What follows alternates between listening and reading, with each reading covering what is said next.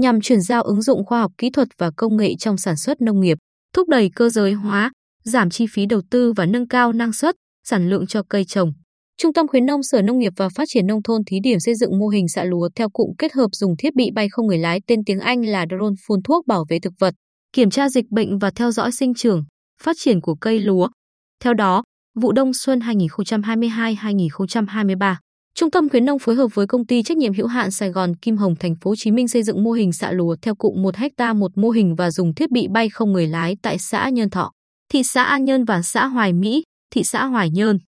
Tham quan và trải nghiệm sự kiện Agritechnica Asia Live 2022 một dạng triển lãm, trưng bày, giới thiệu thiết bị máy móc, công nghệ phục vụ sản xuất nông nghiệp, do Bộ Nông nghiệp và Phát triển Nông thôn phối hợp với Hiệp hội Nông nghiệp Đức và Viện Nghiên cứu Lúa gạo Quốc tế IRRI tổ chức tại thành phố Cần Thơ vào tháng 8 năm 2022. Trung tâm khuyến nông tỉnh được tiếp cận với nhiều công nghệ mới trong sản xuất nông nghiệp, máy móc, các thiết bị mới, các mô hình sản xuất áp dụng công nghệ cao. Trong đó, trung tâm đã được tham quan mô hình dựng lúa xạ theo cụm kết hợp dùng drone phun thuốc bảo vệ thực vật do công ty Cổ phần phân bón Bình Điền phối hợp với công ty trách nhiệm hữu hạn Sài Gòn Kim Hồng thực hiện tại Viện Lúa Đồng bằng sông Cửu Long.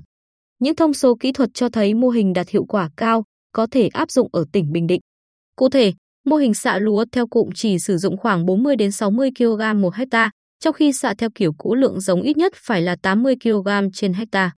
Lượng giống sử dụng giảm, xạ theo cụm thư mỗi cụm từ 8 đến 10 hạt giống, cụm cách cụm 16 cm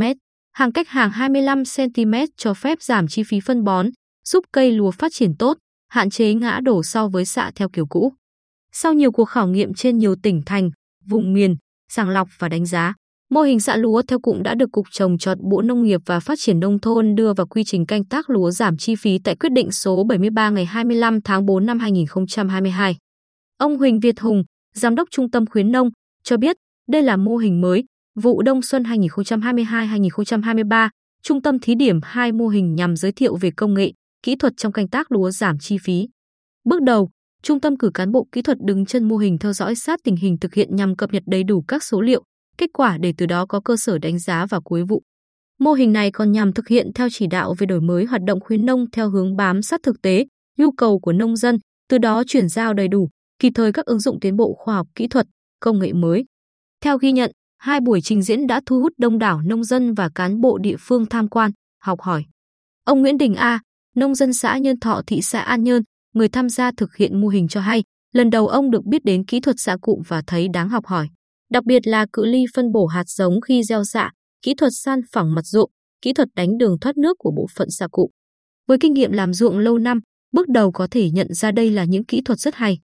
Trong khi đó, ở thị xã Hoài Nhơn, theo Trung tâm Dịch vụ Nông nghiệp thị xã Hoài Nhơn, việc chọn xã Hoài Mỹ để thí điểm mô hình xạ lúa theo cụ bằng máy là bởi ở đây có nhiều điểm thuận lợi, cánh đồng lớn, nông dân nhạy bén, từng thực hiện thí điểm thành công nhiều mô hình đạt hiệu quả cao như thâm canh lúa Sri, thâm canh lúa theo hướng hữu cơ.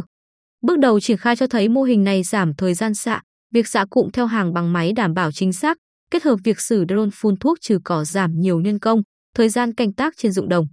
Theo ông Nguyễn Văn Dư, nông dân tham gia mô hình ở xã Hoài Mỹ chỉ mới bắt đầu nên chưa thể nói trước về năng suất, sản lượng, song bước đầu cho thấy chi phí đầu vào giảm hơn trước khá nhiều, tiết kiệm được khá nhiều thời gian, công lao động.